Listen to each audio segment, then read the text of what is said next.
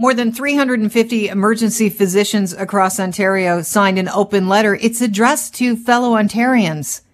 Hey, that's you and I. Uh, Dr. Christopher uh, Kiefer is an emergency room doctor in Toronto, signed the name to the letter. Uh, not sure if you're the one that actually wrote the letter, uh, Dr. Kiefer, but it's a pleasure to have you on to talk about it. Kelly, thanks so much for having me. Yes, uh, I was the author of that letter. I got some input from some colleagues, uh, but that was me.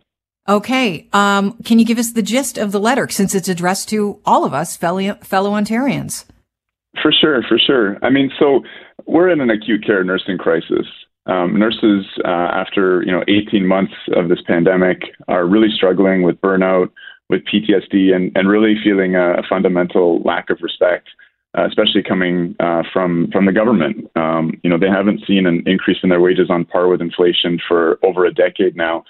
Um, and you know, unfortunately, a lot of them are deciding to leave this this profession, um, and it's it's uh, a very very situ- serious situation. Um, you know, we're seeing in multiple departments across this province um, sections of the emergency department having to be closed down. Um, you know, it's this classic thing of you know, uh, at first we were worried we have enough equipment, we'd have enough ventilators and things like that. We're running out of out of personnel, um, and it's very rare for doctors to, to do something like this. So I think this really points to the severity of the crisis. Pre pandemic, uh, we had heard that there was a possible nurses uh, shortage looming. And here we are, you know, 18 months into the pandemic. Can you talk about how this has sped things up? And, you know, b- before the pandemic, did you see the writing on the wall? Um, I have to confess, um, I don't think I was paying as close attention now. Um, but certainly, you know, over the last couple of months, as I was saying, we've had to shut down a large area um, in in our department, and I've heard this is a common thing across the province from some of my other physician colleagues because there just weren't the nurses there to staff it. You know, we're heading into a fourth wave now. We have the Delta variant, which is far more contagious, and the idea of cramping patients into smaller areas when we have the physical space, but we just don't have the nurses to work it, I think was really the the wake up call for me. Can you describe how a critical care nurse differs from other nurses? Because I'm hearing that uh, recent graduates have had to step into positions that possibly they're not qualified for. What sets a critical care nurse apart from the others? You know, it's interesting. I've been talking with some of my colleagues, and you know, I think within the profession they've been trying to change the word from nurse um, to something else that reflects that this is a you know a highly skilled profession across the board, but particularly in acute care or in critical care nursing. Um, you know, it, it's a teamwork. The things that we do, these complex resuscitations, literally bringing the dead back to life in many cases. Um, you know, there's a couple doctors at the bedside. There's at least three or four nurses, um, and they are vital to making sure that things get done that things get done well. So the fact that we're seeing um, nurses with years of experience um, you know, leaving this profession is is an absolute tragedy, and they can't just be replaced um, with with a, a, new nurse fresh out of uh, nursing school. And and that's, that's that's putting that's putting lives at risk. I'll, I'll be honest. Yeah, I was just thinking, like, what happens when a code is called?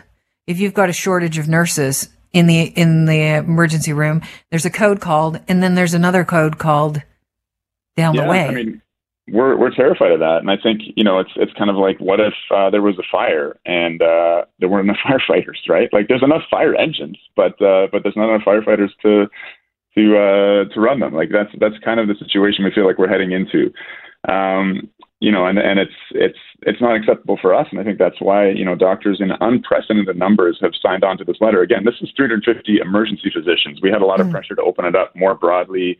You know, ICU uh, doctors, others wanted to get involved, but we thought, listen, you know, we're we're speaking to an environment that we know well that we'd like to advocate for. So we we we kept it to just emergency doctors, and and you've seen again over 350 signing on to this letter.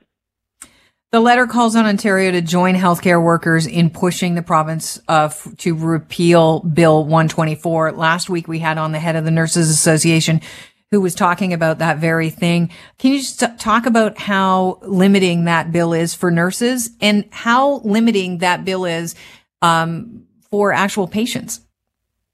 Right. I mean, it's it's a bill that fundamentally is a wage suppression bill. Um, I think it's I'm forgetting the exact title of it, but it's ironically called something about sort of creating a sustainable public service. Um, this is anything but sustainable. Um, seeing precious human resources leaving this profession, and I have to say that you know, I, have been personally inspired by a group of nurses. Um, Nurse with sign 416 is the Instagram handle to follow.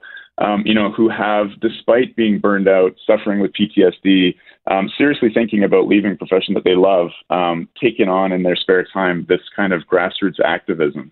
It's it's really, I think, what's what's inspired me. I'm just trying to imagine what it would be like knowing, you know, being in ER. I had to go into the emergency room during this pandemic. And while I was there, the nurse was so calm, cool, collected. I know she was running around. I could see her kind of passing the, the door to go to other people and spending time and giving the care and that was required. But if that nurse is suffering PTSD and we're hearing stories throughout this pandemic, we've heard stories of, uh, nurses like crying in their car before they go into work mm-hmm. and just, you know, taking a moment to, you know, talk to whatever higher power they believe in to just get them through one more shift. Like that to me is terrifying as a potential patient. How, you know, even if we do, uh, get the Ford government to listen and go back, cause we've seen them backtrack on other things. Repeal yeah. Bill 124. And even if nurses do in, receive a pay increase, what happens to, we're taking care of them financially, but how does that, uh, help take care of them mentally, emotionally? Uh, like, what? Well, what I mean, yeah, I mean, first, let me get, try and give you a picture of why this has been so hard on, on nurses in particular. I mean, nurses are the ones who spend the most time at the bedside, right?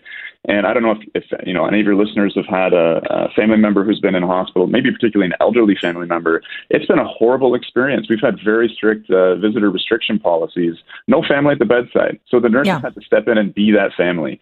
You know, in the emergency department, unfortunately, we do see a lot of death as an emergency doctor, I, I don't know enough about the patients for it to have such a severe emotional impact on me. But nurses accompanying those patients, filling in for the family members, they learn everything about that patient.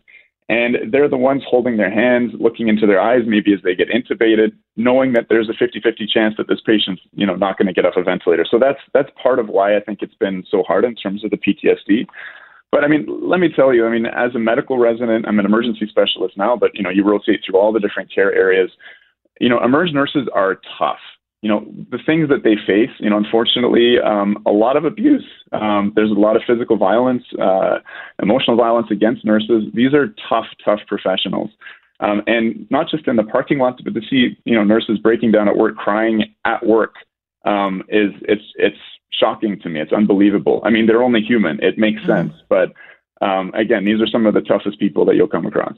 Uh, as you said that, I realized, you know, I'm running down my past and my experience with, I've had two roommates that have been nurses, both of them ER nurses. They are no nonsense. They hold it all together. They're incredible. They're very, um, detail oriented and they are tough as nails. You're right. So to, to hear that we're not only losing nurses that are incredibly dedicated incredibly yeah. dedicated to their, to their jobs. It is, uh, it's shameful. I hear a lot of them are heading to the States as well because they're, you know, the incentives to go work down south are huge.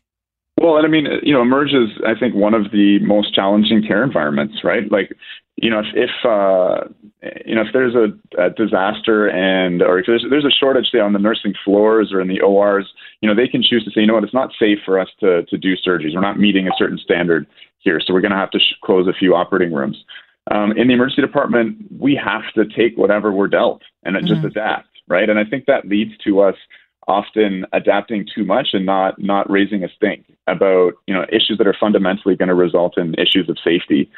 Um, so we're used to rolling with the punches, used to adapting. So if you're hearing a cry for help like this, um, coming from the nurses themselves, trying to alert Ontarians to the fact that their healthcare is in crisis, and that's being backed up by physicians. I think that's something that's very important to listen to. We we don't do this very often, particularly mm-hmm. as you know, frontline grassroots kind of advocacy.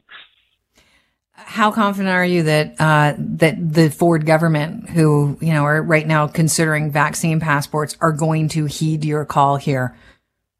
I'm, I'm confident they will. They will. You know, at the beginning of this pandemic, um, you remember 7 p.m. would come around and everyone would go on their front porches or in their balconies and bang pots and pans.